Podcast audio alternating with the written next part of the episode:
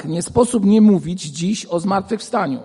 Więc e, generalnie zawsze mówimy, znaczy wszystkie kazania zmierzają do tego, aby uwielbić Pana Jezusa Chrystusa, który zmartwychwstał, bo to jest sednem wiary chrześcijańskiej, ale dzisiejszy dzień jest dniem szczególnym, którym e, będziemy e, chcieli właśnie o tym dniu mówić. Jednak, no właśnie, chciałbym zachęcić Was do posłuchania tego, co teraz powiem. A mianowicie radość Wielkanocy ma swoje korzenie, jeszcze raz powtórzę, radość Wielkanocy ma swoje korzenie w którym miejscu? Jak myślicie? Radość Wielkanocy, czyli zmartwychwstania, tak, żeby tak wyjaśnić, ma swoje korzenie w którym momencie historii świata? No niby proste i oczywiste, a widzę, że niekoniecznie. Chodzi o Wielki Piątek. Gdyby nie było Wielkiego Piątku, nie byłoby zmartwychwstania i to jest oczywiste. A więc Wielkanoc ma swoje korzenie w Wielkim Piątku, w wydarzeniach Wielkiego Piątku. Kiedy to Chrystus umierał, kiedy to wydawało się, że wszystko jest stracone i kiedy wydawało się, że e, diabeł zwyciężył, tak? Że już nic praktycznie nie może się wydarzyć pozytywnego, że moc e, i siła diabelska, że tak powiem, jest silniejsza niż moc naszego Pana Jezusa Chrystusa. Ktoś powiedział takie słowa, że kto nie stał nad kupą skorup swoich rozbitych snów i marzeń, ten nie wie też, co to jest Wielkanoc. Jeszcze raz powiem to słowo, a mianowicie kto nie stał nad kupą skorup swoich rozbitych snów i marzeń, ten nie wie, co to jest Wielkanoc. A więc nie możemy, byśmy, idąc tokiem tego myślenia, nie możemy powiedzieć w tym, w tym momencie, że człowiek raduje się, bo się raduje. Bardzo często radość jest wynikiem tego, że człowiek coś przeżył, coś, co może nawet było i traumatyczne, i wychodząc z tego, ma radość wielką, ma radość w swoim sercu, która jest trudna do opisania. Na pewno wielu z Was słyszało słowa ludzi, którzy e, żyli w grzechu i potem wyznają, że Jezus Chrystus zmienił wszystko, wyzwolił ich z wszystkiego. Byli na dnie, są w innym miejscu, byli w tych przysłowiowych skorupach swojego życia i Pan Bóg wyzwala ich do nowej rzeczywistości. I wtedy widzimy, że kiedy to wyzwolenie następuje w ich sercach, to te świadectwa są pełne przede wszystkim czego? Wdzięczności. Czego jeszcze? Nadziei. Wynika taka prawdziwa radość. Ludzie cieszą się różnymi rzeczami. Nie wiem, cieszą się wyjazdem, urlopem, słońcem, e, zdanym egzaminem, dobrą pracą i należy się z tego cieszyć. Dlaczego nie? Ale gdy jest coś takiego ekstremalnego w życiu człowieka, nie wiem, może to być choroba, może to być, tak jak powiedziałem, stare życie, z którego człowiek jest wyzwolony, wtedy ta radość jest, ma inny wymiar. To jest radość, która wypływa tak z wnętrza człowieka i powoduje, że, tak jak tu siostra powiedziała, ta wdzięczność jest na twarzy wręcz. Jest widoczna dla wszystkich. Człowiek po prostu jest wdzięczny Bogu za to, co dla niego uczynił. Kiedy patrzymy na e, czas, kiedy Jezus umarł e, i widzimy przygnębienie zarówno tych najbliższych uczniów, jak i tych, którzy chodzili za nim, e, widzimy, że to przygnębienie chyba najlepiej opisali e, uczniowie idący do Emaus. Pamiętacie tą rozmowę, tak? Jezus wychodzi z Jerozolimy, Emaus mniej więcej było na zachód, więc idą po południu, prawdopodobnie jest duże słońce, bo tam przeważnie słońce świeci, więc tak sobie to wyobraźmy. Patrzą w to słońce, nie dostrzegają, że koło nich idzie Jezus, bo nawet fizycznie mogli nie dostrzegać, a poza tym, i właśnie poza tym, co oni mówią? Do Jezusa Chrystusa. Uczniowie idący do Emaus. Mówią słowa, które są bardzo często także i w sercach naszych, gdy oczekujemy czegoś, a nam się to nie spełnia. Mówią słowa, a myśmy się spodziewali. Myśleliśmy, że będzie tak, a stało się inaczej. I to jest charakterystyczne dla wielu ludzi. I to też było powodem tego, że wielu po e, śmierci Pana Jezusa Chrystusa nie żyło wiarą, że Chrystus zmartwychwstanie.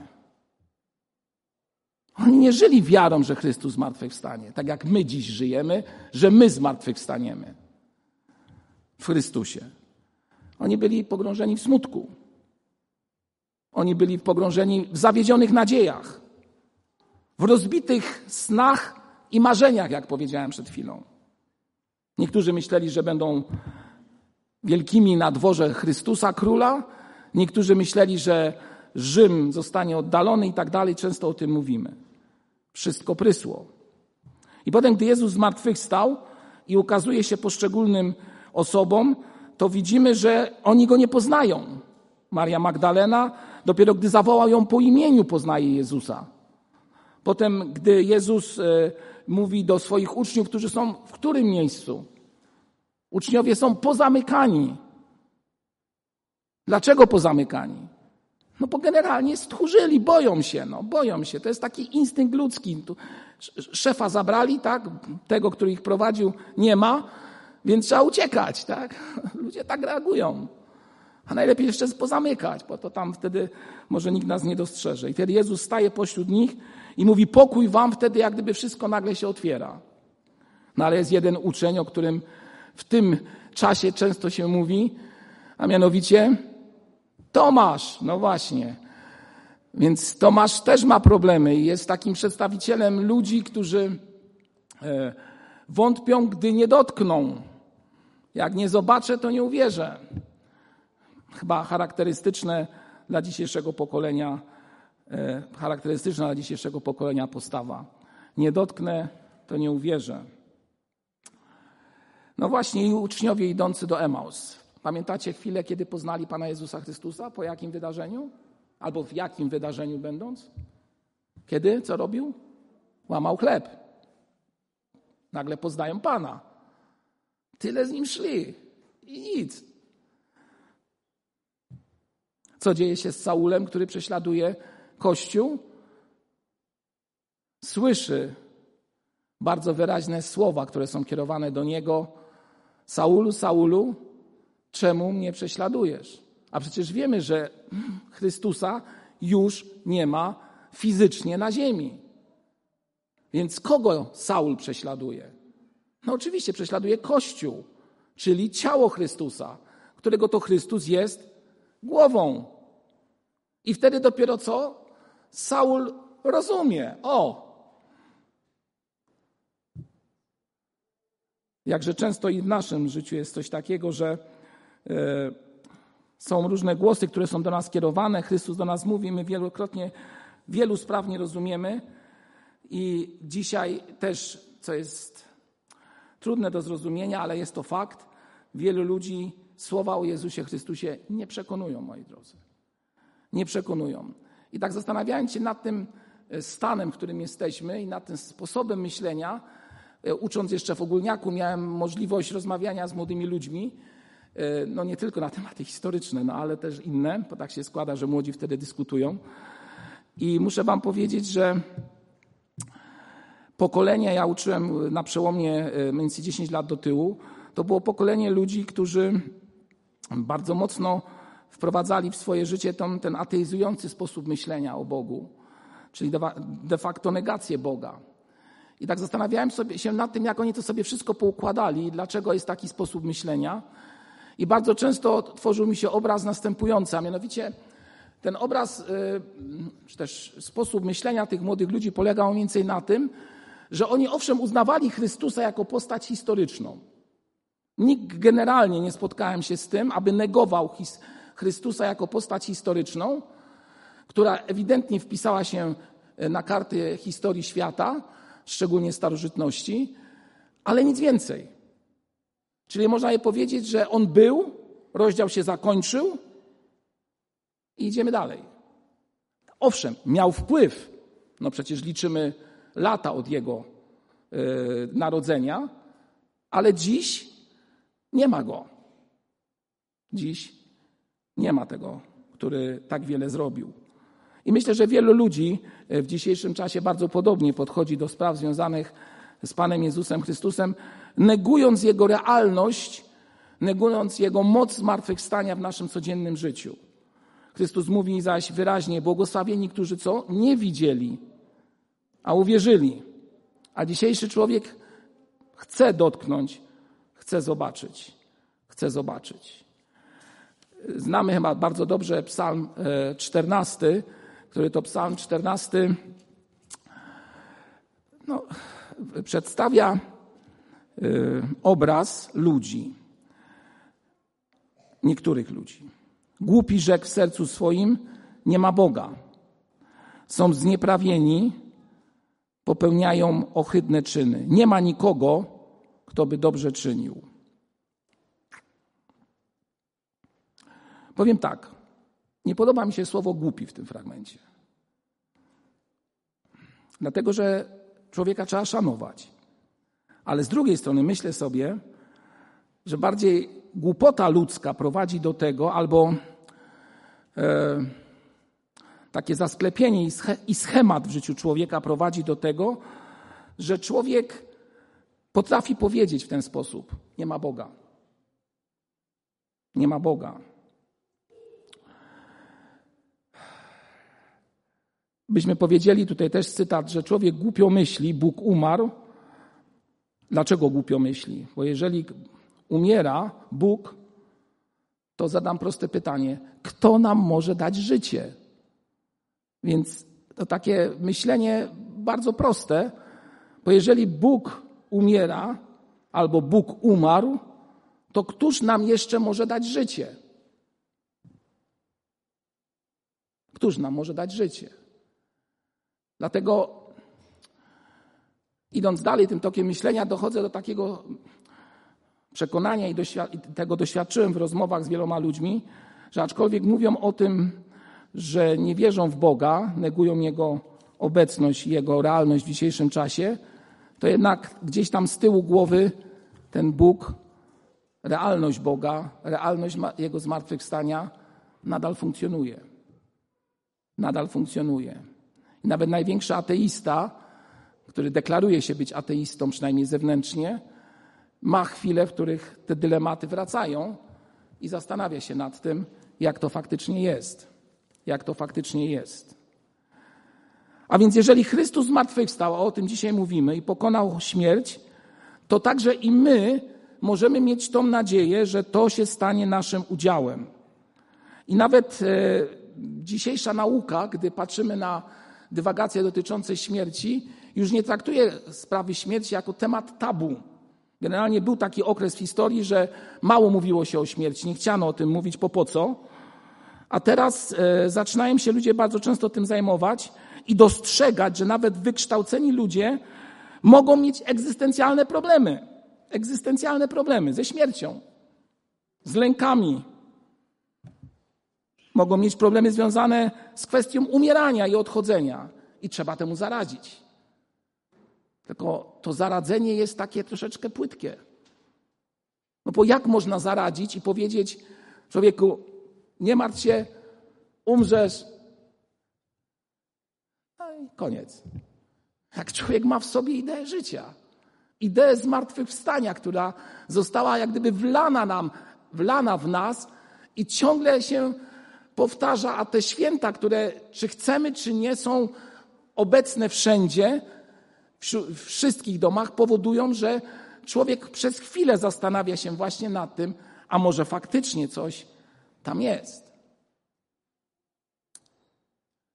Tak jak powiedziałem, nie byłoby zmartwychwstania i Wielkanocy, gdybyśmy wcześniej nie stanęli nad kupą gruzów i pytań, które bardzo często są związane i z odchodzeniem, i z bólem człowieka, który to człowiek ma w swoim sercu. W książce Rozmowy o śmierci i umieraniu Kubler-Ross przedstawił e, tezy albo fazy właściwie, tak można je powiedzieć, dotyczące tego, co człowiek widzi przed śmiercią. Uwaga, człowiek, który nie wierzy w Boga. A więc pierwsza faza to szok i wyparcie z świadomości, że muszę umierać. Druga faza, to oczywiście upraszczam, bo nie sposób cytować całych fragmentów. Druga faza to złość i gniew. Pretensje do otoczenia, że odchodzę i umieram. Uwaga, pretensje do lekarzy, że nie są w stanie mi pomóc. Trzecia faza to targowanie się. Targowanie się, można zadać pytanie, z kim? Jeszcze nie teraz. Jeszcze muszę to i tamto zrobić. I ostatnia, przygnębienie, rezygnacja i apatia. Ludzie, którzy odchodzą, nie mając nadziei, bardzo często zachowują się ekstremalnie. Ja chodząc do szpitala, czasami widzę, jak leżą osoby, które są e, w stanie agonalnym i no staram się nie być w takich momentach, ale czasami no nie sposób e, nie widzieć tego, albo właściwie nie słyszeć tego, bo często jest to krzyk rozpaczy, moi drodzy. Sypią się przekleństwa, że aż trudne jest to do przyjęcia. Oczywiście to nie jest tak zawsze, ale bardzo często człowiek ma niepokój w swoim życiu o to, co go spotka, co jest przed nim. Co jest przed nim. Człowiek, który żyje zmartwychwstaniem, czy też żyje tą nadzieją zmartwychwstania i życia wiecznego, ma w swoim życiu, e, w swoim wnętrzu, tak można powiedzieć, prawdziwy pokój. E, rozmawiałem z człowiekiem, który opowiadał mi o tym, jak odchodziła jego najbliższa osoba, wierząca osoba, i powiedział mi tylko tyle, że szła, wiedząc, że prawdopodobnie zbliża się koniec, w zupełnym spokoju, jak baranek. To było tak przeszywające, że słysząc te słowa dzisiaj jeszcze, jestem poruszony, bo widzę, że człowiek, który jest w Chrystusie, zupełnie inaczej odchodzi. Dlaczego odchodzi inaczej? Bo jest w nim nadzieja zmartwychwstania. Nadzieja, którą dzisiaj obchodzimy. Zmartwychwstania w Panu Jezusie Chrystusie. Nadzieja na to, że to jest tylko przejście. Więc rodzi się w sercu człowieka prawdziwy pokój. Prawdziwy pokój. Nie jest to jednak dane wszystkim, bo człowiek generalnie boi się bólu i boi się tego, e, co może na niego przyjść. I często dopowiada, to teraz zacytuję Pascala z myśli, 600, myśli w tych wierszach numer 617. Tam Pascal napisał tak: Jestem zmęczony mówieniem Bóg. Jestem zmęczony mówieniem Bóg. I dodał: Ja chcę go czuć. Ja chcę go czuć. No właśnie, i to jest chyba najistotniejsze, co daje nam zmartwychwstały Chrystus dzisiaj. Chrystus zmartwychwstały dziś daje nam do serca naszego coś takiego, co człowiek, co człowiekowi jest trudno opisać. Mianowicie daje nam do serca pewność irracjonalną, ale pewność, która daje możliwość tego, że możemy się jej uchwycić. Uchwycić, że w Chrystusie jest zbawienie, że po śmierci jest coś, a właściwie nie tyle coś, tylko jest miejsce, w którym spotkamy się z Bogiem. Nie wiem, jak to miejsce wygląda. Pamiętacie, jak kiedyś o tym mówiłem? Nie wiemy, gdzie ono jest, dokąd to wszystko zmierza. Bóg jest duchem. Ale nadzieja jest w naszych sercach i potrafimy tą nadzieję odczuć. Niczym czujemy Boga, Jego bliskość. Pamiętacie krzyk naszego Pana Jezusa Chrystusa na drzewie krzyża Golgoty? Tak, krzyk, moi drodzy. Nasz Pan Jezus wydał taki bardzo głęboki krzyk, który był związany z czym? Z opuszczeniem, z samotnością. Boże mój, Boże mój, czemuś mnie opuścił. Albo jak czytamy w apokryfach z II wieku, apokryfach Ewangelii Piotra, tam jest jeszcze ciekawiej to opisane, a mianowicie mocy moja, mocy moja, opuściłaś mnie. Niesamowite, nie? Mocy moja, czyli Jezus czerpie tą moc z Boga, opuściłeś mnie. A jednak, a jednak ten sam Chrystus, nasz Pan i Zbawiciel, po tym krzyku rozpaczy, wypowiada słowa, które powinny być Twoim i moim udziałem zawsze. Pamiętacie, jakie to były słowa? Ojcze, w Twoje ręce oddaję ducha mego. On czuje opuszczenie, ale ma wiarę. On czuje niepewność wiary, ale ma wiarę. W myśl zasady pomóż niedowiarstwu memu. Bo nawet największy heros i bohater wiary ma chwilę zwątpienia i ma kryzys w swoim sercu, w którym zadaje pytania. I wtedy, pomimo krzyku pytań zadawanych Bogu lub ludziom, powinno w naszym sercu jednak zaistnieć to stwierdzenie: Ojcze mój, Panie mój, w Twoje ręce wszystko oddaję. No bo jeżeli nie ma Boga, no to nie ma życia. Jeżeli nie ma zmartwychwstania, no to po co tu siedzimy, no? Po co w ogóle to życie, no? Co, będziemy się bogacić, brać cuda, różne rzeczy, nie wiem, piąć się w karierze? No może to da jakąś chwilową namiastkę szczęścia.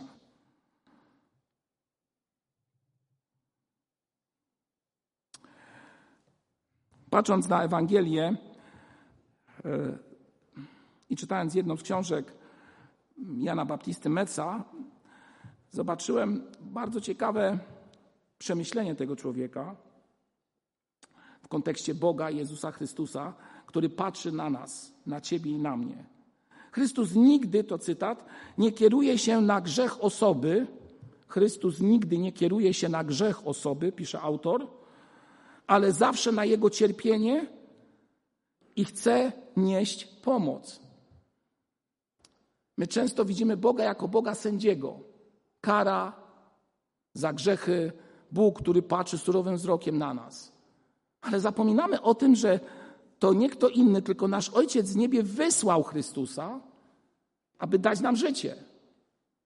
Aby zrozumieć, byśmy mogli powiedzieć do końca, Twój i mój ból istnienia, ból codzienności.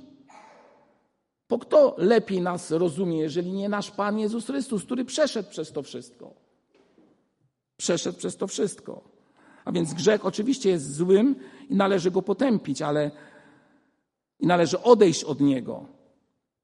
Ale Jezus raczej mówi: idź i więcej nie grzesz, a nie, że jesteś skazany, pouczyniłeś i należy ci się tylko i wyłącznie słuszna kara. To raczej Bóg wychowuje, a nie karze.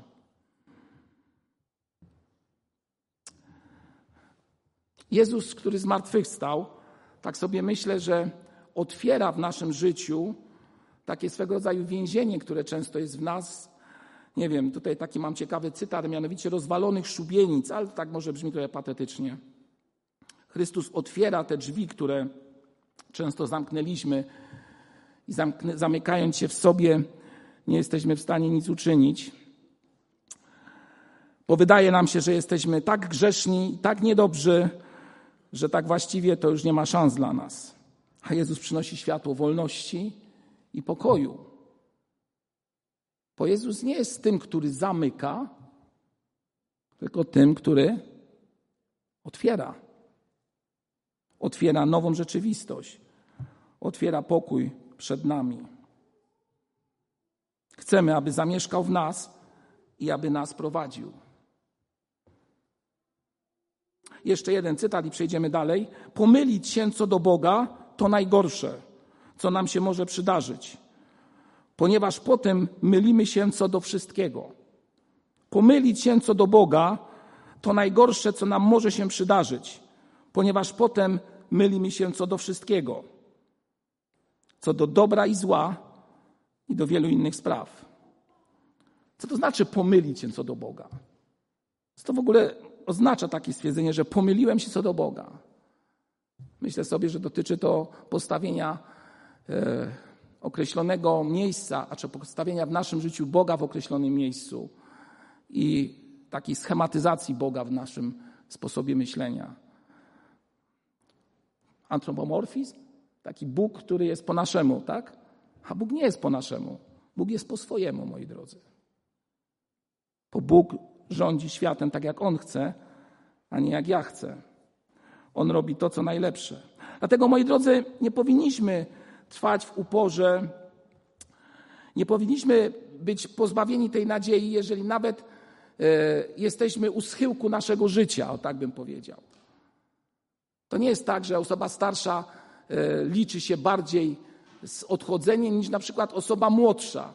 po każdego dnia jesteśmy narażeni na e, to, że będziemy musieli się zmierzyć z odchodzeniem i z kwestią zmartwychwstania. Każdego dnia jesteśmy na to narażeni. Dziś szczególnie to widzimy, kiedy młodzi ludzie giną, dzieci odchodzą. Każdy dzień jest dniem, który powinien nas prowadzić do refleksji nad odchodzeniem i nad zmartwychwstaniem. Zmartwychwstanie to nie tylko temat kazania w niedzielę wielkanocną. Temat zmartwychwstania i życia z Bogiem to temat, który powinien być Twoją i moją codziennością. Czy w to wierzysz, czy też nie? Czy się z tym utożsamiasz, czy też nie?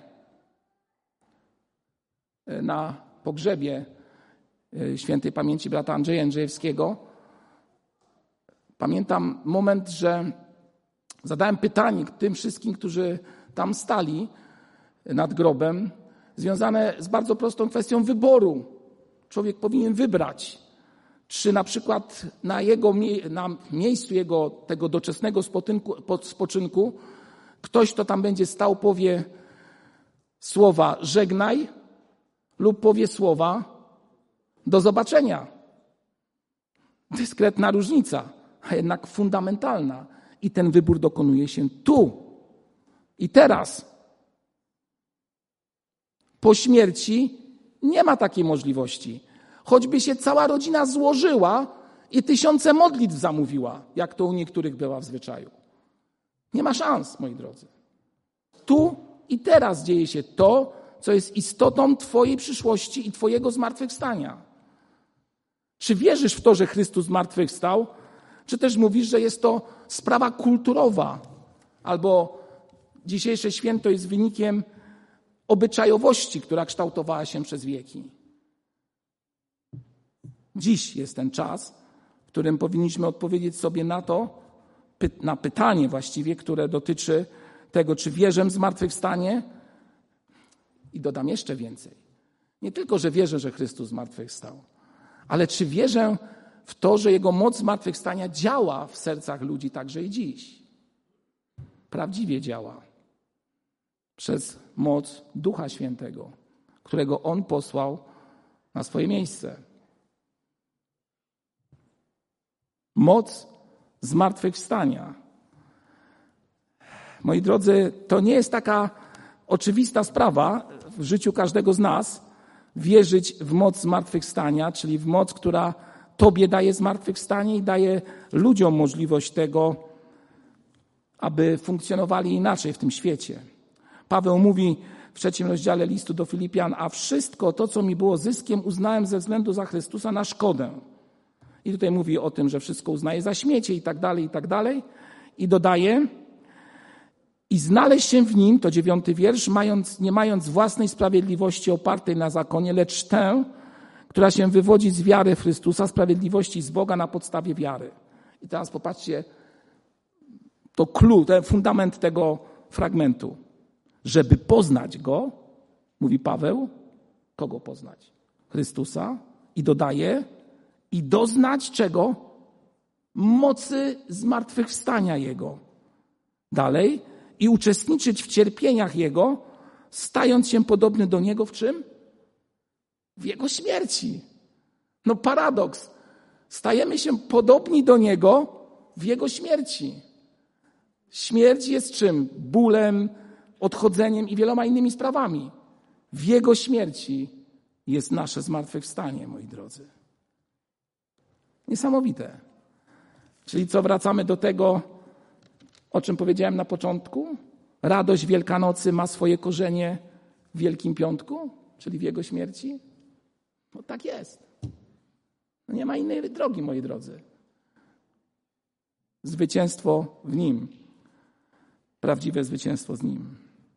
A więc podsumowując, powiem, że Pascha albo czas Paschy to przyjęcie Jezusa. Ludzie, którzy to przyjmują, tą naukę przyjmują, wychodzą z tego symbolicznego Egiptu, przechodzą przez morze i co mogą ujrzeć? Że faraon, czyli grzech, symbol grzechu, jest zatopiony.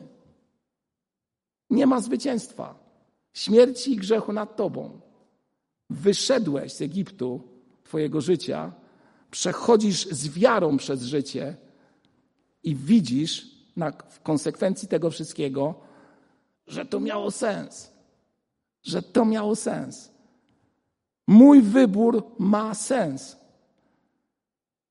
Moje decyzje, które tu podjąłem, mają sens. Bo widzę zgliszcza, o których myślałem, że mnie zabiją, które zostały pokonane przez co? Przez moc zmartwychwstania, moi drodzy. Tu jest prawdziwa moc. Dlatego nie szukajmy tej mocy półśrodkach, w jakichś innych działaniach. Często e, ludzie próbują odnaleźć swoją młodość, też jakieś inne sprawy na miastkach tego wszystkiego, co no właśnie nas otacza. Ludzie chcą się odmłodzić, fitness, dieta. Wiemy, znamy to takie, tak? Będę wiecznie młody. Przemija, moi drodzy, wszystko. Prawdziwe zmartwychwstanie i moc zmartwychwstania jest tu i teraz. Na wyciągnięcie dłoni. Wystarczy powiedzieć: Pragnę tego, pragnę się tego uchwycić. I racjonalnej wiedzy, praktycznej wiedzy, która się dokonała. Bo Chrystus to nie tylko postać historyczna, chociaż faktycznie ją jest, ale postać historyczna, która żyje, to jeszcze nie wszystko, i oddziaływuje na nas. Czyli realnie istnieje w Twoim i moim życiu. Nie jako przykład li tylko, ale jako moc działająca, która zmienia sposób myślenia, wyborów i decyzji w naszym życiu. Aż się chcę powiedzieć Amen. Amen. No właśnie, w Chrystusie jest prawdziwe, prawdziwa moc zmartwychwstania.